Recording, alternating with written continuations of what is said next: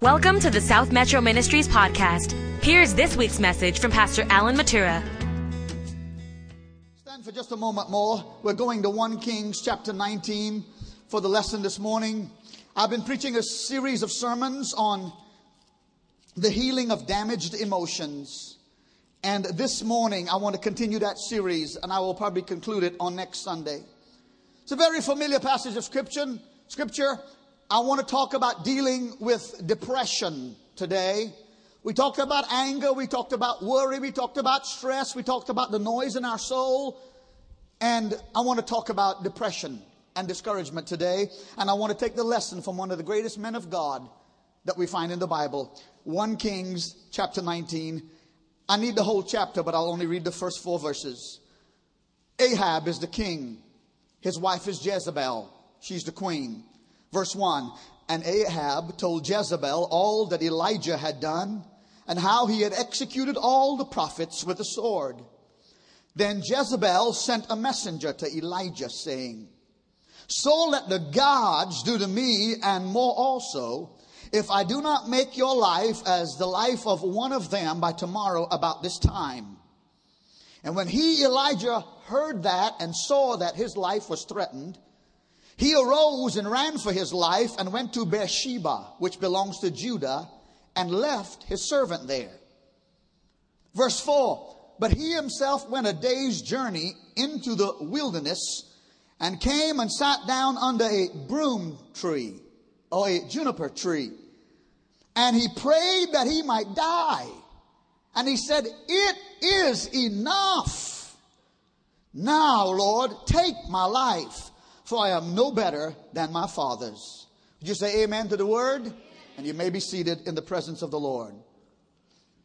Please keep your Bibles open because I want to refer you to more than just what I've read to you. There are all kinds of things that bring on worry, stress, anxiousness, nervousness, fear that contribute to this thing called depression. Sometimes money problems can cause you to be depressed. Can I get a witness? It reminds me of the wife that was telling a friend about her household budget. And she said, I spend 40% of our income for food. I spend 30% of our income for shelter. I spend another 30% for clothing. And I spend 20% for transportation and incidentals. And the friend said, but that makes 120%. And the, the, the woman responded, don't I know it? Money can cause stress. Other things. A man asked a preacher friend, he said, Preacher, how many active members do you have?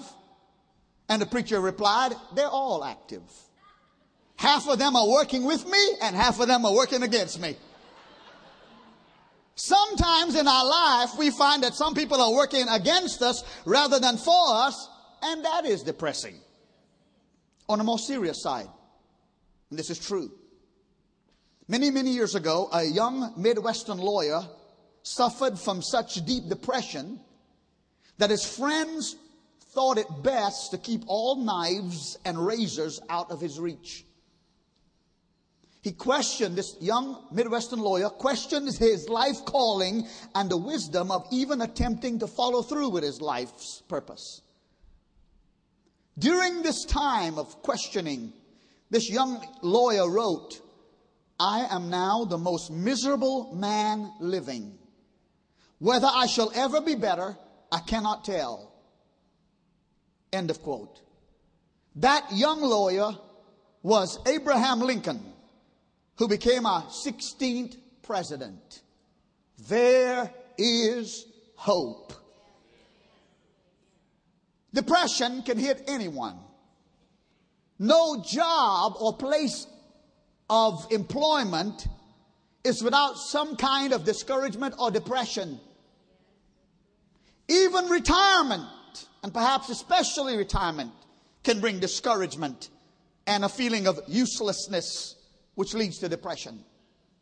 For the sake of our lesson this morning, let me give you a working definition. It'll, it's on the screen.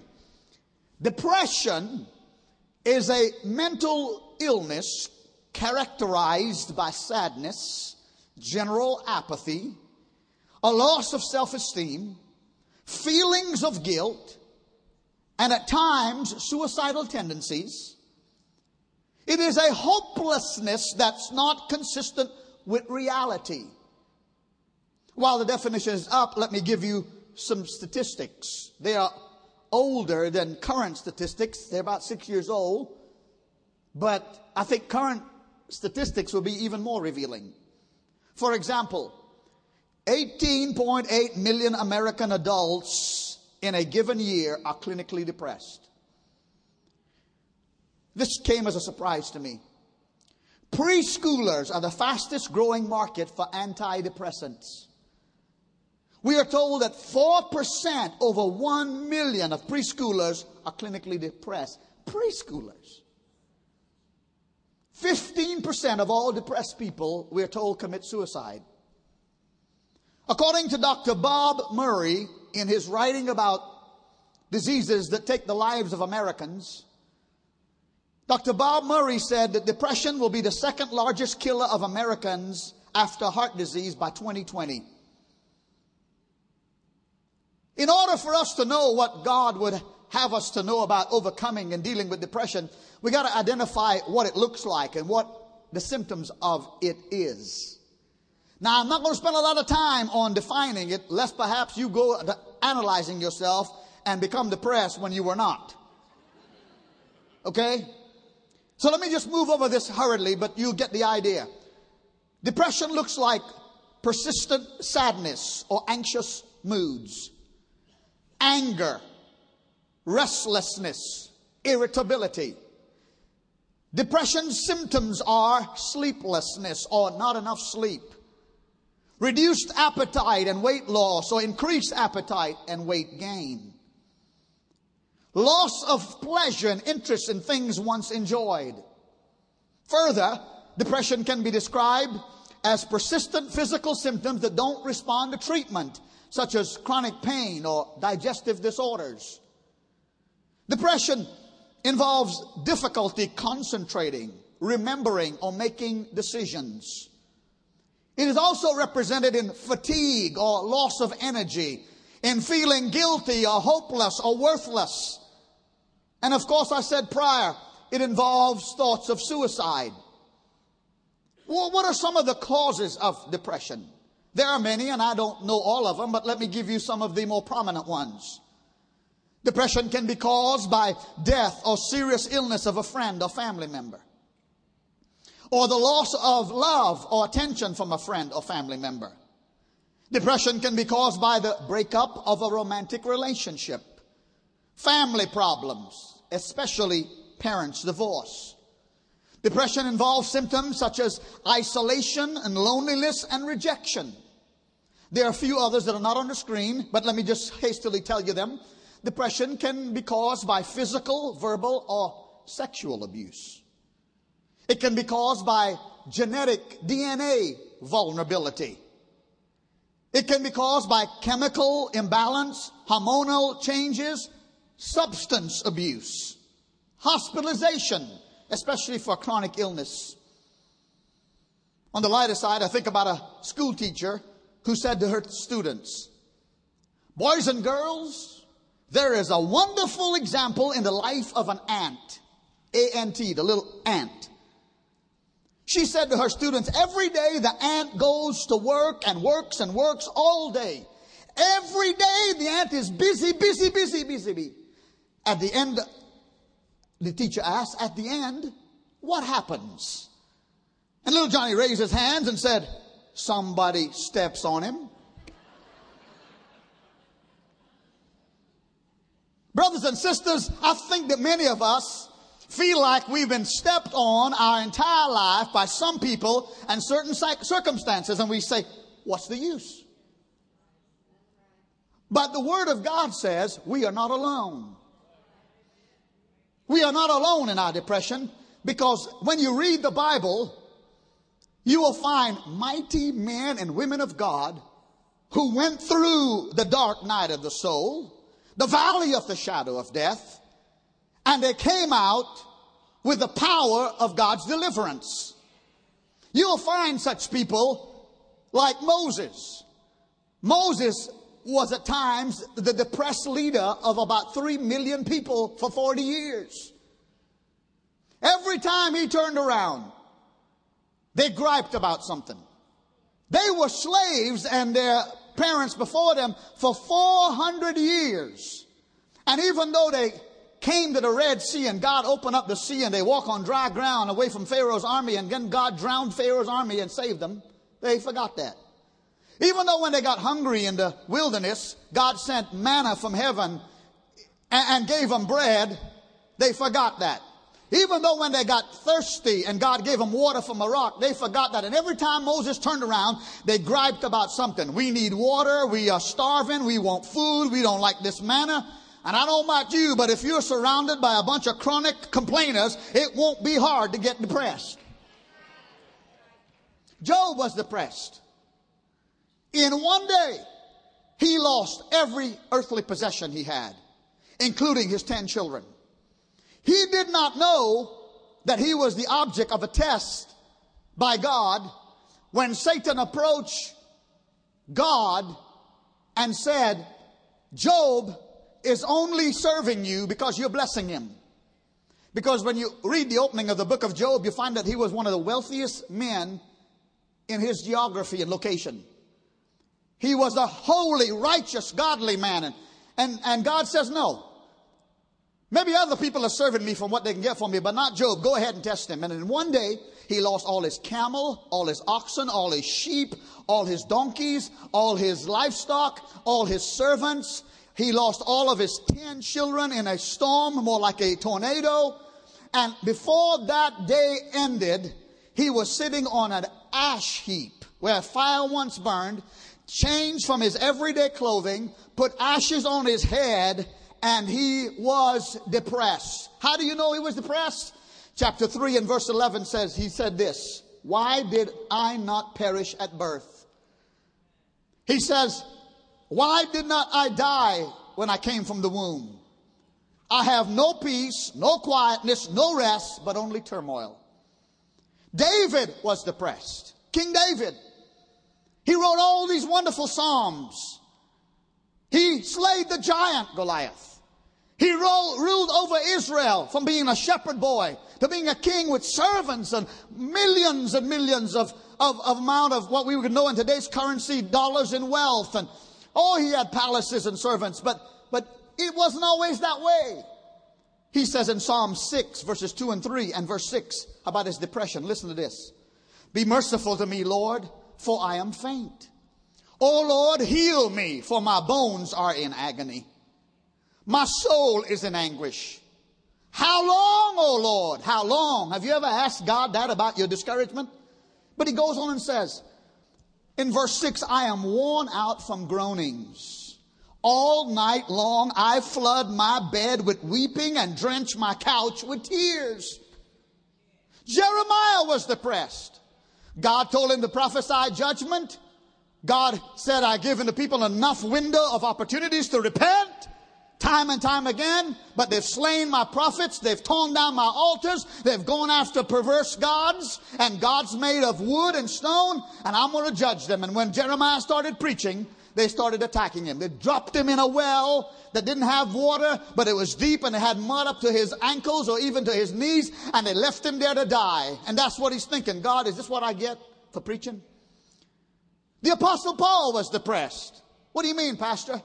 In 2 Corinthians chapter 12 and verse 7, we're told his emotions and feelings because the Bible said he had a thorn in his flesh.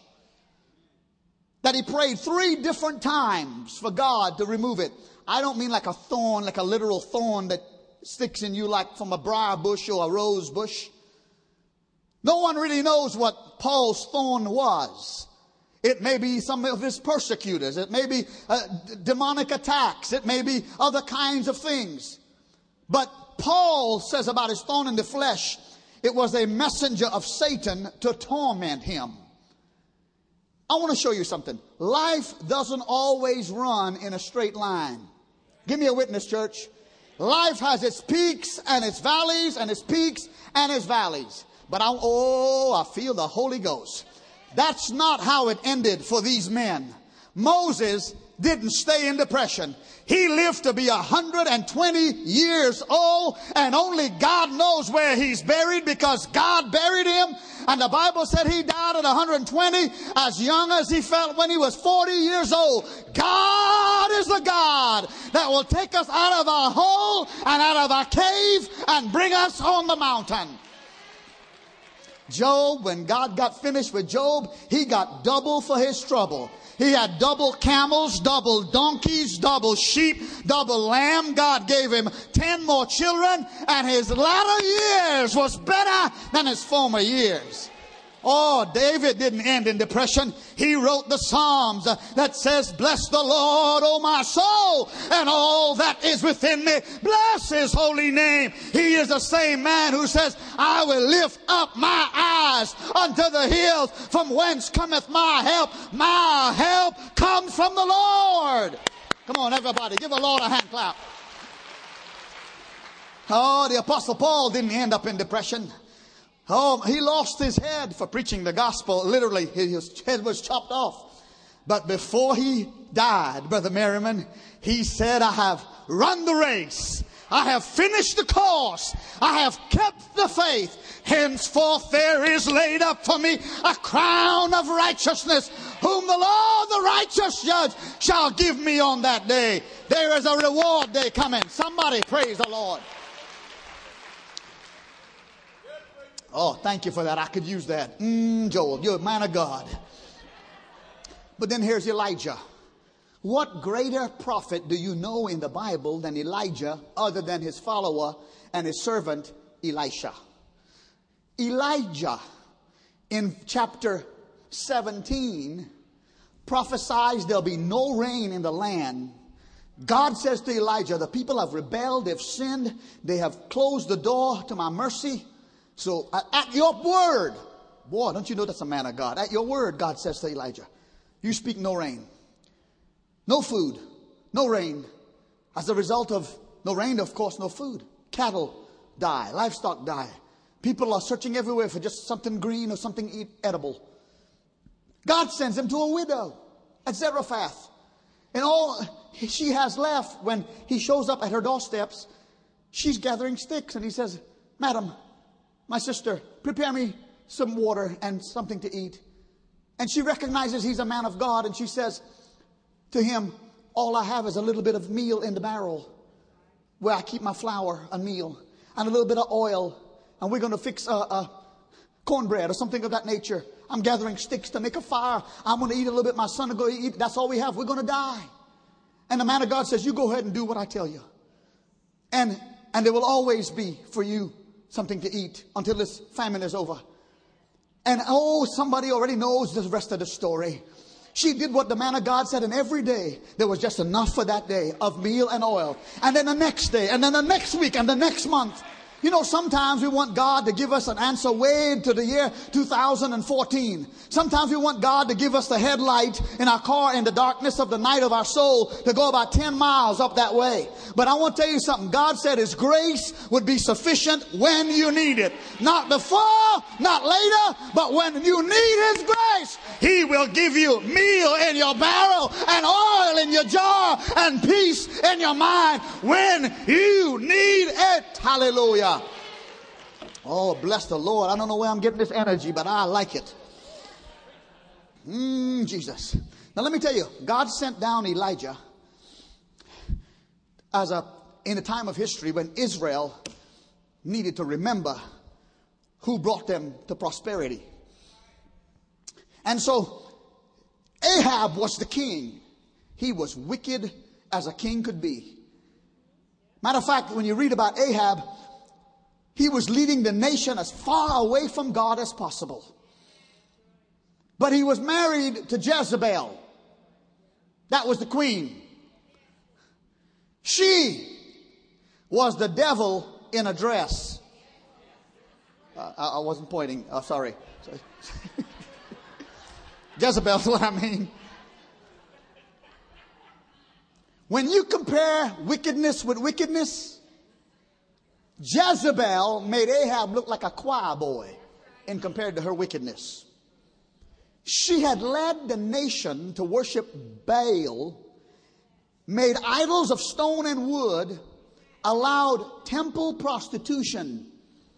The temples of Baal they built, they had prostitutes that men could come and have sex with in the name of the God of Baal. I don't want to be vulgar or profane, but some of the images that they worshiped were that of human sexual organs. So perverse. And Jezebel was doing everything she could to kill the prophets of God. And God told Elijah, I want you to call all the prophets of Baal and all the people of God and all Israel together at Mount Carmel. And I'm trying to hurry here. And there's going to be a spiritual showdown. And you know the story, some of you, but what it is is that Jezebel had on her payroll 450 false prophets of Baal. She, they ate from her table. And therefore, since they were on her payroll, everything she said, they consented to. They agreed to. She was paying for, she was paying them. So whatever she said, even though they knew the right way, she was, they were, these prophets, so, so to speak, were approving it. And Elijah said, it's enough.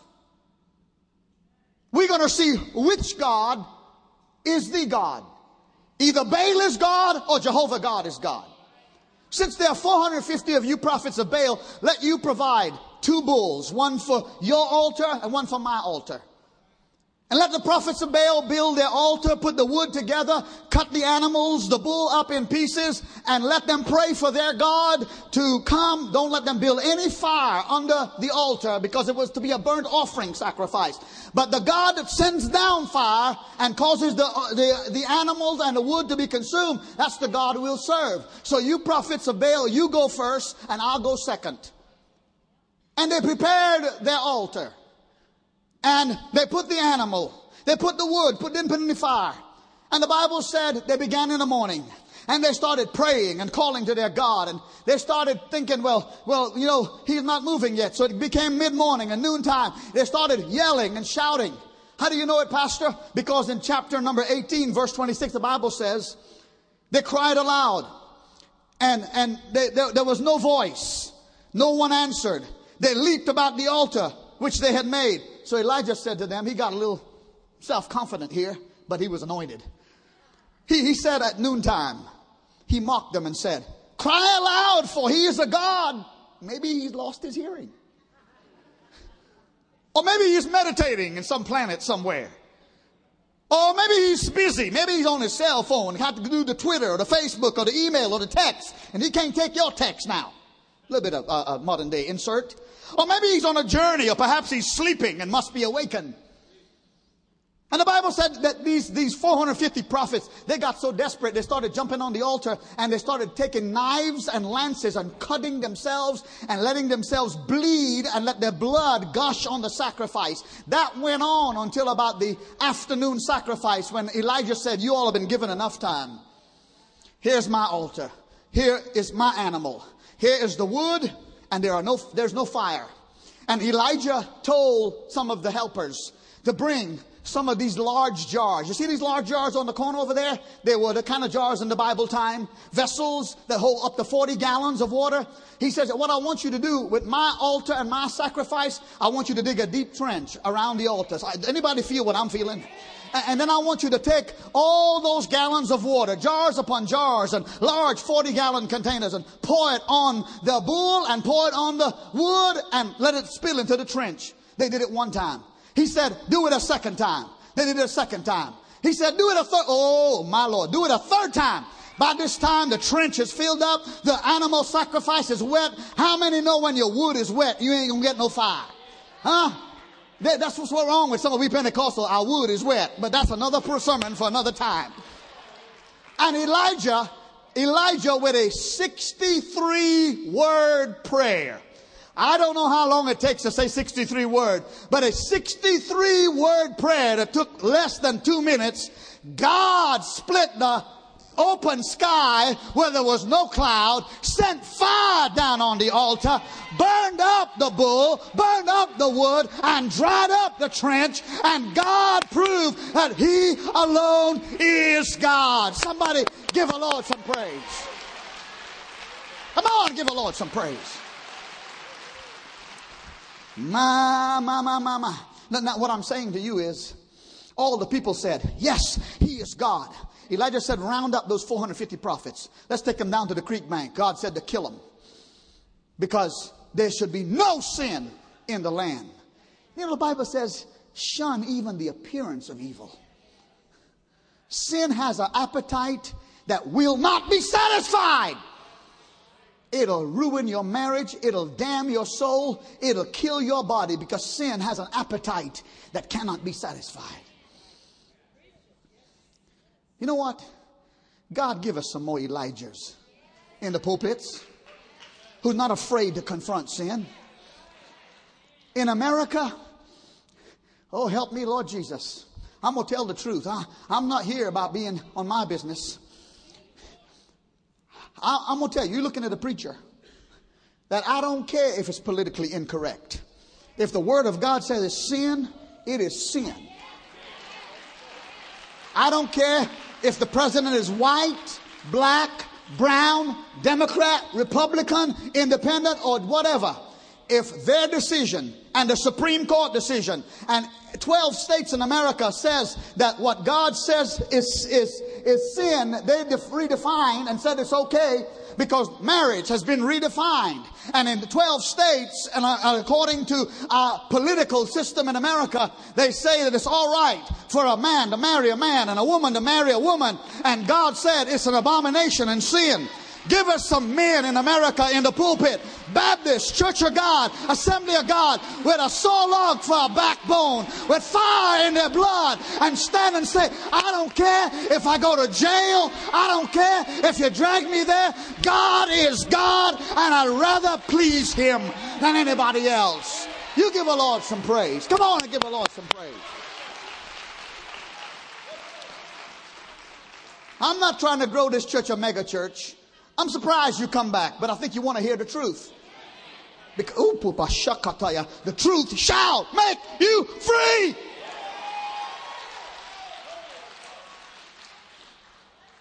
And the only reason why God hadn't wiped up, wiped out America is because of remnants like you. Even though sin going on in your family, you're still pressing on and praying for God to save them. I got family members in sin and I'm praying for them. And even though you backslide, God's giving you a way back. Can I get an amen? Yeah, give, give, give us some preachers who don't have three points on a poem and go home and nobody even remembers when they go to their car what he said. Ooh, I'm off my notes, but I want some good notes. Y'all gonna have to wait in line at the restaurant anyhow. Hang in here with me about a few more minutes. Help me, Jesus. You know, you know, you know when, the, when depression hits you sometimes? Sometimes after your greatest victory after your greatest, he had a mount, Elijah had a mountaintop, Mount Carmel revival. And the devil won't let you get blessed without him testing. When the word got to Jezebel in chapter 19, the wicked woman, she said, I'm putting out a bounty on your life. And by tomorrow, this time, Elijah, I'm going to make your life like one of those 450 you killed of my prophets who were on my payroll. And the Bible says he got afraid and he ran for his life. He left his servant. If you're taking notes, the last thing you need to do when you're depressed is to be alone. Did you hear what I say? You may need a little bit of time. That's part of the cure. If I don't get to it, okay? You don't need to be alone. When you come to church, you need the fellowship of other people. That's why we have church. So part of the cure for depression is do not be alone. Find a spirit filled man or woman of God. Find somebody who's been in a cave. Because Elijah, oh my, my, my, my, my, went, ended up in the cave. So, so you need somebody. In the end of the first service, somebody handed me this about avoid being alone. I said, I'm going to use it. It says, avoid being alone. Seek help from others. And here's the quote. The reason why you need to fellowship is so that you are not the only fellow in that ship.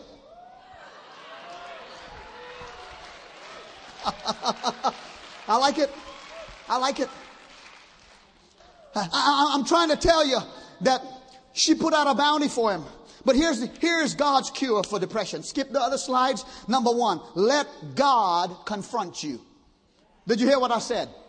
When you are, he ended up in a place of mental torture that he said, It's enough, God. You kill me instead of that wicked woman killing me. I'm tired. I'm fatigued. Do you know tiredness and fatigue can lead to depression? But if you let God find you, the Word of God tells us, and I need to hurry, but the Word of God tells us after he sat under that juniper tree, got up the next morning, an angel, an angel touched him. Wake up, Elijah, and eat and drink because the journey's too great for you. He's thinking, what are you talking about?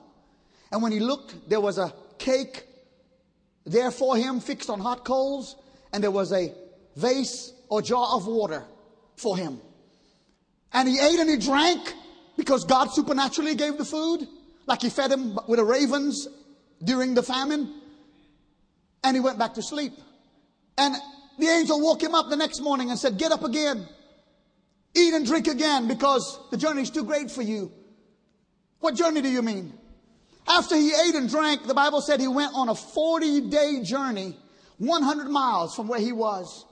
And it was all on foot. He went to Mount Horeb, the mountain of God, found a cave there and went in it. And the Bible says that the Lord found him in the cave. Look at in chapter 19, and I'm hurrying. 1 Kings chapter 19 and verse number 9. Look in your Bibles. I won't have it on the screen. And it says in 1 Kings 19 and 9, and there he went into a cave and spent the night in that place. And behold, the word of the Lord came to him, and he said to him, God said to him, What are you doing here, Elijah, in this hole in the mountain? And Elijah went to say why. In verse 10, he said, I have been very zealous for the Lord God of hosts, for the children of Israel have forsaken your covenant, torn down your altars, and your prophets have been killed with the sword, and I'm the only one left, and they seek to take my life. Look at this. Look at verse 11. Here's how God confronted Elijah. He said, God said to him, Go out and stand on the mountain before the Lord. And behold, the Lord passed by, and a great and strong wind tore into the mountains and broke the rocks in pieces before the Lord. But the Lord was not in the wind. And after that, there was the wind, there was an earthquake, but the Lord was not in the earthquake. Verse 12, and after the earthquake, there was a fire, but the Lord was not in the fire. And after that, a, the fire, a still small voice. Look at me and hear me now. Sometimes we're looking to hear from God from some, some wow factor, wind, earthquake, fire, some prophet somewhere. When all the time he just wants to speak peace with a still small voice. If you'd open you, his word and you let him confront you in prayer, he will speak to you. Somebody say amen. Let me, next one, please. Here's how's God's cure. Not only do you let God confront you, receive God's provisions. God gave him bread that he didn't bake, water in a famine. Can I get an amen? God sent an angel. He was touched by an angel. Can I get an amen? That's God's provisions. I, am trying to tell you that God has provisions for you, but you must receive it. Look, look on ABC News, Friday, Thursday or Friday evening, I saw Diane Sawyer do a piece where a girl was in a wreck and she was in such a terrible car wreck. The front of her car was so crunched and pushed all the way up to the dash. It pinned her in the car with the seat going forward, the steering wheel going forward, and she's in between. And they tried for an hour and a half with the jaws of life that the fire department, the police came. They tried with the jaws of life to get her out. This is on the news, ABC primetime news. And they said, out of nowhere, a man appeared with the attire of a priest with a bottle of anointing oil. How many saw that on the news? Okay, so, so you know, and a bottle of anointing oil. And he asked permission to pray for the girl. She's pinned there, she's bleeding, probably bleeding to death. And the authorities wondered, well, if this priest prays for this girl, she may think that he was called in to give the last rites and it may scare her even more. But to their best judgment, they said, we can't help her. Maybe he can. He anointed her with oil and a peace came over her. This is, this is the news showing the footage. And there were, there were a large number of rescuers there. And with all the people there, there must have been about 50 or more. They had videos running. They had cameras running.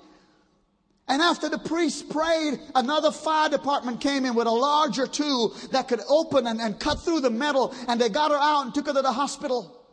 And they turned around to look for the priest. And they couldn't find him. They went to look at all the video footage and all the pictures, and nobody could find him. As quickly as he appeared, he disappeared. They asked about 20 different churches around, 20 churches, if there's a priest here that looks like this. And they said no. Why? Because God can send an angel. God can make provisions. He knows what cave you're in. He knows what hole you're in. He knows who you are. Come on and give the Lord some praise. Yes, send an angel, God. Number three, avoid being alone. Avoid being alone. Number four, sing and make music giving thanks to God. Come, Pastor Chad, we're going to do that. Let faith arise. Let faith arise. Did anybody hear me? Listen, I'm telling you, the last thing you feel like doing when you're depressed is to sing a song. And if you do sing it, it goes like this Please play for me a sad melody, so sad that it makes everybody cry. And you want to sing it because you've sung it before. No. No, I'm talking about what Paul and Silas did after they were beaten next door to death in Acts chapter 16 for preaching the gospel and casting out demons out of a woman. They were beaten and thrown into the inner courts of the prison. And judgment was coming the next morning. They were lacerated. Their, their, jails weren't like today's jail where you have air conditioning and heat and basketball court and weightlifting and three meals a day and, and, and cable TV. No, it, it, it was a place where the human refuge was deposited and it was a place that smelled bad. There, were, there was no lighting and it was midnight. And instead of being depressed, the man of God, Paul, looked over to Saul, thinking, tomorrow may be our last day. That mob out there may stone us to death. But we ain't going to go out of here without recognizing that our God is still God. Sing something, Silas. I don't know what he sang, but he might have sung, Let faith arise, open my eyes, let faith arise. I don't know what he sung, but God sent an earthquake there. It shook that jail and oh, I feel a whoop glory. It tore off the irons off of their arms and off of their legs. Every prisoner was free. If it takes the wind, if it takes the fire, if it takes an earthquake, God will pull you out of your hole. God will take you out of your cave. Stand up to your feet all over this house. Lay your Bible down. Put your hands together. Come on. Come on. I want to praise God whether I feel like it or not. I am going to sing whether I feel like it or not. Come on, come on, put your hands together. Yes! Put the last three thoughts on the screen for me, would you, Mike, please, or your p- people in media? This is the rest of it for those of you that like to finish the notes. Lean heavily on the power of God's word. Can I get an amen? Instead of reading your horoscope, H O R R O R, horoscope. Read the Word of God. Instead of trying to find a newspaper or get on the internet, find one other star or planet you were born under. No, read the Word of God. You're a child of God. Lean heavily on the Word. Rest confidently in the power of the Holy Ghost. I said the Holy Ghost will get you out of your hole, out of your cave. Pastor Jeff has been preaching a series of sermons on Wednesday night on the fruits of the Spirit. And the fruit of the Spirit is love, joy, peace, long suffering, gentleness, goodness, meekness, faith, and self control. None of the fruit of the Spirit is discouragement and anger and cussing and swearing and demons and devil. Get lost in the Spirit and then draw from your reserves. What reserves are you talking about, Pastor? I'm talking about that prayer you prayed three months ago in the Holy Ghost and you didn't understand what you were praying, but you kept praying it because the fire began to burn in your bosom. That's your reserves. You know what your reserves is? This Sunday morning, August 11, 2013, when you've come to hear the word of God, that's your reserve that you'll need tomorrow. Draw from your reserve. Oh, come on. Draw for Allah I want everybody to raise your hands to the Lord and praise Him out of your heart that you got reserves, that angels encamp around you. Praise Him that no depression or demonic power is going to come on. Praise Him that He'll send an angel to touch you or He'll feed you by a brook. Oh, if you're full of the Holy Spirit and you have the language of prayer and praying in tongues, pray to yourself in tongues. Pray, come on, come on, and let's pray. God is the one who give us these gifts. Oh God, open our eyes, open our eyes, open our eyes. Let faith arise, let faith arise today. I bless your name, Lord. I praise you. I love you, Lord. You may put your hands down just a moment. I, I feel a, a impulse. Go ahead, brother. Go ahead. Go ahead. Go ahead with it. Stop the music.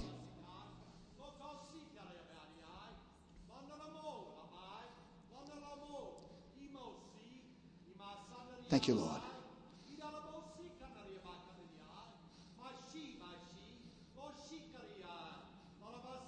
Mm.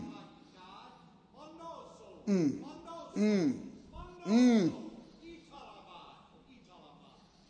What you and I are experiencing right now, heads bowed, is the gift of tongues, which on occasions God will use in a worship setting like He's doing right now. But He says when there's tongues, there should be interpretation so you can understand. And here it is. Your heads bowed. This is the interpretation. Have I not said to you that, lo, I am with you always, even to the end of the earth? Have I not said to you that this devil, the thief, the devil, has come to steal and kill and destroy? But have I not said to you that I have come that you might have life and have it more abundantly? Yes, the Lord says to you, there are more for you than there are against you. Somebody say amen. My spirit dwells in you. My blood covers you. My angel surrounds you. Do not walk with your head down. Do not let the noise in your soul cause you to be depressed. Sing my verses of scripture. Quote my words, says the Lord. Be strong in worship and praise, even when you don't feel like it. And when you least expect it, I will come in with the glow of my anointing. I will come in with the fire that warms your soul. I will come in with the peace of God that passes all understanding. Trust me, says God, because you will not die in a cave or a hole of depression. The joy of the Lord is your strength. Everybody give him praise. That's it. That's it. That's the Holy Ghost. That's the Holy Ghost. That's not me and that's not him. That's the Holy Ghost. Come, prayer team. Look, I, I feel a conviction. Bow your heads. I, I will be missing God's will as the prayer team comes if I do not confront the devil and tell him, the devil, he can't have you. If you are not saved, the devil's got you. If you're backslidden, the devil's got you. You're going to serve something and someone Everybody bows down to something or someone. Nobody is so high and mighty. And if you're not bowing down to Jesus and letting His love fill you, then Satan is the only other option. If you're bound by an addiction, you need to confront it. Let God confront it. If you're bound in sin, lust, pornography, stealing, gambling, cheating, illicit sex, pornography, I said already. If you're full of anger and bitterness and unforgiveness, those are all the same sins. Your head's bowed and eyes closed. Say, Pastor, I want peace. And I'm willing to give it over to God. Would you pray for me, Pastor? I'm not going to ask you to leave where you're standing. I'm just going to ask you to raise your hand if you need that kind of prayer. I need forgiveness. Thank you. Numbers of hands. Thank you. Thank you. But you may put them down. Heads bowed and eyes closed. To another group I want to address. You're saved. You love God. You bring your offerings to His house. You serve. But occasionally you have valleys that are so deep you feel like you're in a hole. Occasionally you have caves that are so deep you feel like you're in a darkness you can't even see your hand in front of your face. And you, you say, How long, oh Lord, how long? Maybe it's about your son or your daughter. Maybe it's about your health. Maybe it's about your finances. Maybe it's about your relationships. You say, Pastor, I want the angel of God to touch me like he touched Elijah. Raise your hands if that's you. I want God to touch me. That's everybody. Everybody lift up both of your hands. Everybody tilt up your head to, heaven. You can open your eyes and look to heaven. Don't look directly into a light so that you hurt your eyes, but say out loud. Everybody with both hands, say out loud after me this prayer. Lord Jesus, empty me of everything that displeases you. You know my heart and you know my ways. You know, Lord Jesus, how I can hide and fool other people and sometimes myself. But I can't hide from you and I can't fool you. And I give up because I want to fall in your love. I want you to catch me. Today I repent. Wash away all my sins. Those I know about and those I don't know about. Cleanse me today. Fill me with the Holy Spirit. Make me a brand new creation. I'm coming out of my cave. I'm coming out of my hole. And never again will I return there because of your touch. In Jesus' name, amen. Now clap your hands one more time. Come on, come on. Act like you got it. Act like you got it. Act like you got it. Oh, my, my, my. I don't care what you need prayer for. It's none of my business, and I'm not a priest that you have to confess to. You just have to talk to God. If you just pray that prayer, I want you to come down in a moment and just worship God. If you need healing, if you need joy, if you need peace, I want you to step out of your comfort zone, walk down an aisle, and come and stand before these. They'll come to you, and if they don't get to you, God's going to get to you. While, oh my Lord, in Jesus' name, start singing, brother, and start coming. Everybody else, raise your hands and sing before you go. Don't leave unless you have to, okay? But sing. Come on, do it. Keep coming. Come on. Come on. I don't care. Thank you for listening to this podcast. For more information, visit smmcog.com.